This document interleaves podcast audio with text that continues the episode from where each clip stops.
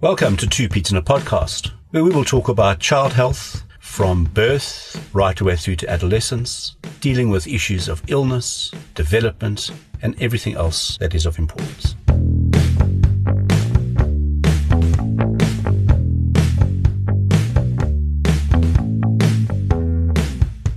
Good day, good day, good day, and welcome back to Two Paeds in a Podcast. I am Michael Platten, and I have Simon Strawn with me. Hi. Hello. Today we're going to be covering influenza. We've been seeing a lot of it, especially in June 2023. We have had a lot of children, and there's also been a lot of adults running around uh, with influenza. And we thought it's important to unpack what it is, how they get it, all the different things, and how to treat it. Agree? Yeah, so influenza. What is influenza? So lots of people talk about flu, and in and around healthcare professional places and pharmacies in the autumn and winters, you will hear about get your flu shot. Mm-hmm. Now, there's a bit of a misnomer here. Most people, when they talk about flu, are talking about a very congested, snotty nose with a head cold and that that you and I would call the common cold. Yeah.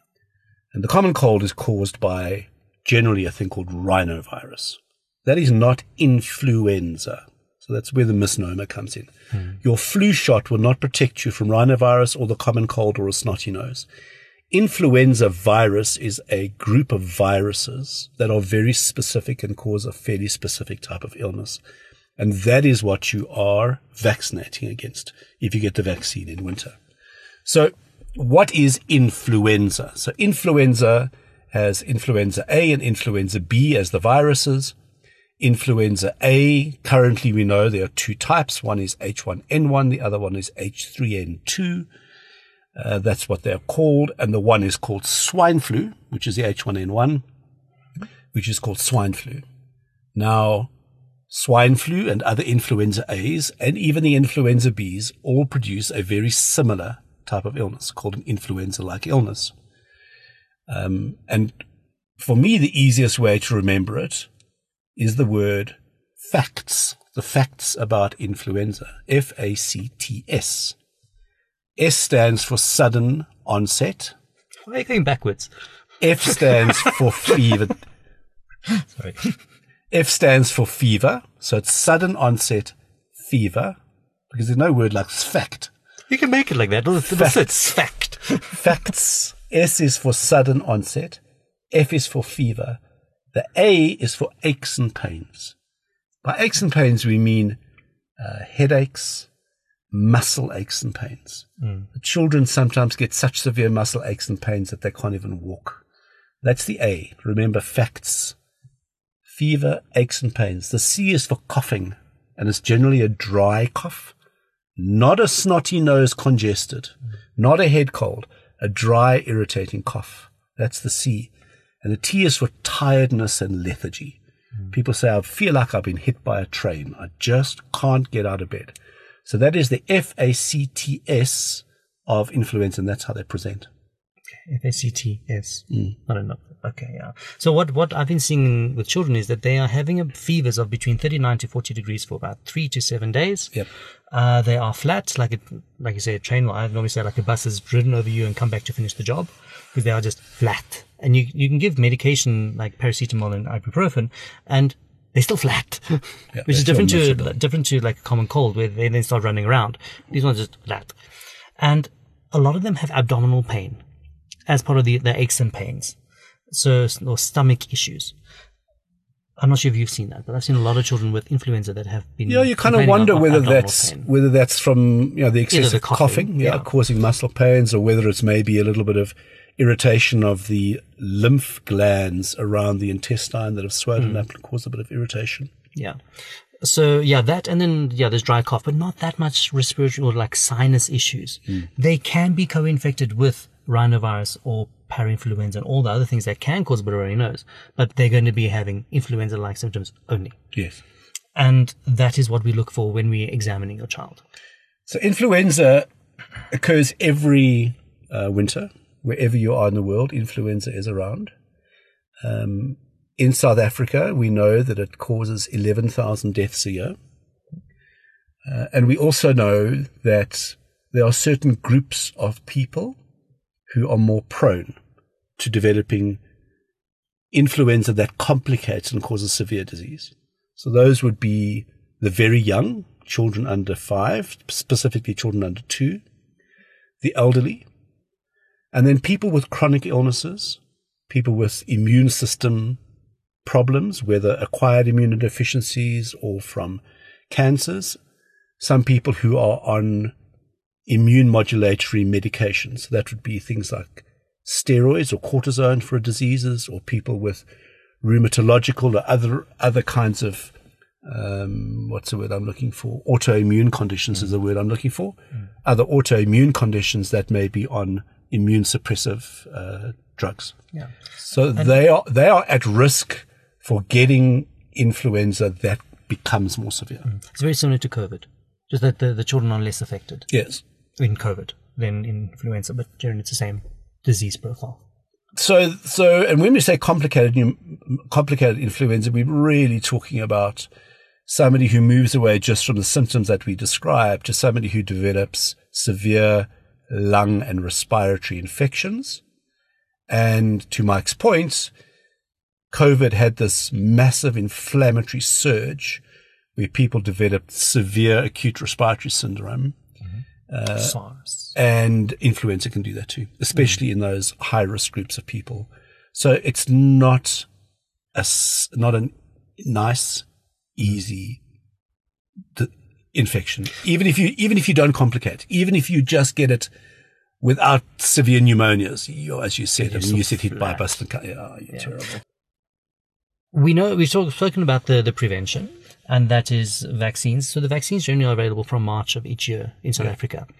And our influenza season runs from about April to July, August. Yeah.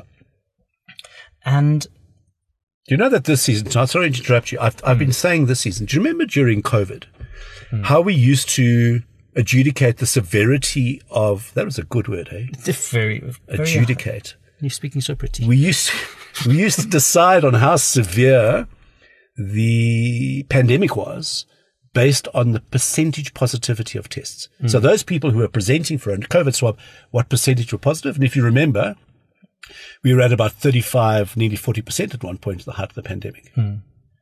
In the month of May, May in the last yeah, two weeks of May, that. in South Africa, people presenting ill who then have a nasal swab done for influenza, 49% were positive hmm. At the moment. Yeah. So that's why we thought, down. and your other point. And, and, and COVID, I think, was 3%.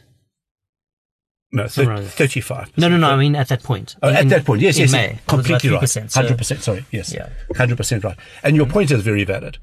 You know, you'll remember from our previous podcast talking about at what point does a fever in a child get us to sit up and really take notice? And we generally speak about after 48 hours. Hmm. But your point is right. We've been seeing children this season. In fact, my own granddaughter, one of them, who's this particular one is five years old, she had a fever of 39 to 40 for seven days. Mm. Her muscles were so sore, her mom had to carry her around for two days because yeah. she was so sick with influenza. So yes, it actually causes a myositis, meaning Correct. an inflammation of the muscle. So not just aches and pains, it can attack the muscle. Yeah. And it can therefore attack the heart as well. Absolutely. That is why we don't recommend that if you have influenza that you are very active or doing any exercise because it can cause an inflammation in the heart that damages the heart. Definitely. And I think any adult listening, specifically adults, who is, who, who exercises and is a runner, etc., etc., because I know some of you, it's like you don't get your run in, you don't feel good for the day. if you are sick with influenza like illnesses, don't do it until you're completely better. Yeah. So what do we do about it? So the first thing we do about it is obviously we make the clinical diagnosis and we generally, when you examine the children, there's not a lot to find that is abnormal. Mm. Uh, because they don't have a pneumonia, they don't have an ear infection. Yes, as you said, they could get a secondary infection, but that's yeah. different. So it's really about making the diagnosis, which you can kind of really suggest by the clinical appearance, or you could do a swab. Mm-hmm. That's going to cost quite a bit of money. At the end of it, you can come back and say, well, you've got influenza, which is what you expected. yeah, so we're going to just treat you. so we'll treat you, but the treatment really is symptomatic, isn't it? It's like bringing mm. down the fever It's making sure the child is taking enough liquids to keep well hydrated. Because uh, generally they're not going to feel like eating. Yeah. None of us do when we're particularly ill. Bed rest. Um, and if you could use a particular medication called oseltamivir, which is a specific antiviral for influenza. It works best if used started within the first 48 hours of illness. It's a five day course. It does have side effects uh, in quite a few patients of upset tummies and diarrhea and sore, sore tummies. Uh, and it's generally reserved for people who are at risk of complicating and getting more severe influenza. So that whole list that we gave you. Hmm. But in an influenza season, when you're having to take a week off work, possibly even 10 days to, re- to, cut, to recover, if there's something that you can take to get you back on your feet in three or four days and you don't have to take five days of work, you're hmm. probably going to try it. Yeah. So what we normally say is that with Tamiflu, if you started at an appropriate time, you're going to be reducing your severity of symptoms by about two orders of magnitude and then shortening it by two days. Yeah.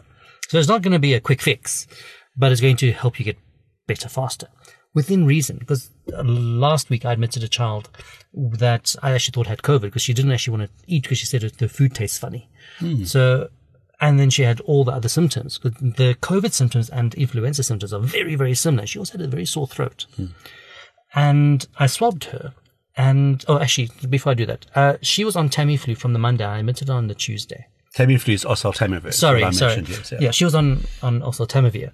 And I'm sorry, I admitted her on the Thursday. So she had already had three days of this. She was still having fevers of 38.5 mm. mm. on three days of this medication. And she was dehydrated. So admitted her as suspecting COVID because uh, oseltamivir hadn't done anything. And the respiratory virus swab came back as everything completely normal except for influenza A and gave her some fluids overnight. And she was happy and went home the next morning. So with my granddaughter, when she was so sick for five days, we'd really done well and she'd been on oseltamivir and then developed the myositis. I actually put her onto oral cortisone for three days, and within mm. 24 hours, she was feeling much, much better because she'd gone into that kind of inflammatory phase. Yeah. I remember in 2010 when the Soccer World Cup was in South Africa, that's when swine flu first came out. It, it was actually identified and reported internationally about three or four months before the Soccer World Cup. And I had tickets to go and watch one of the games, and I woke up a few days beforehand, having been completely fine the night before. I woke up in the morning and I literally felt like I couldn't get out of bed. I was raging fever. And I took oseltamivir immediately, mm-hmm. and I was back at work two days later. Yeah. So I had a child that also had diagnosed uh, influenza, and we started at this time of year, and the, the parents swear that within three hours the fever had disappeared and didn't come back. So let's just, so, so, we're giving you really good stories of where this medication works, but again, obviously, every, I gave one where it didn't work. Every, every yeah, every medication has side effects. So some children don't tolerate it well. It is uh, certainly to be used in people who have who are at high risk for complicated influenza, and that would be young children. Um, if you do not give oseltamivir, you're going to get better generally anyway um, but it might make the course of illness a little easier for you. Mm. It's not an absolute necessity. Yeah. So I, th- I, think we've pretty much covered the majority of stuff that we need to. Like, when do you need to seek assistance? Is when there's fever for more than 48 hours with no other symptoms. When there's fever for five days or more with no other, or with symptoms, or if there's significant, like we said, myositis or pain where they are not able to move because of muscle pain, or the fever's not responding, or if they're not drinking nicely. And this is, or if you're concerned. So all the things still are very, very similar across all the different infections. So with influenza, one thing that you would, is there one thing that you would say, okay, absolutely, this is different to everything else? Muscle pain. You to come see us. Well, muscle pain, um, but very often in children, they're not going to tell you unless you ask them. Or lack of walking or mobility. The thing that I see most often with it is that is the fever is higher than the parents have experienced before, mm. and the children just look like really miserable. Yeah. But with nothing else to really show for it, they just and they complain of headaches. Mm. I think that's the other big thing in influenza. Yeah. All right. If your children have allowed you to, thanks for listening. Thank you.